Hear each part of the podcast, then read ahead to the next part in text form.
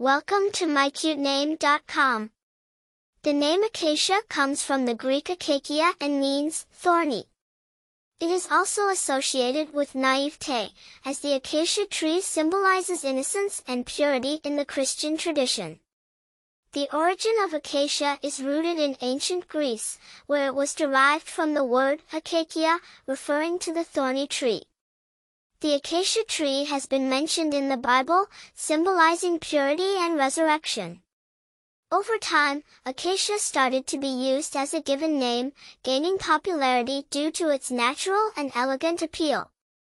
Acacia stands out as both unique and beautiful, much like the tree it represents.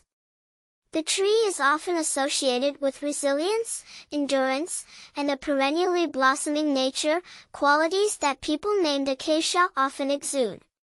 The name has increased in popularity in recent years, aligning with the trend of nature-inspired names.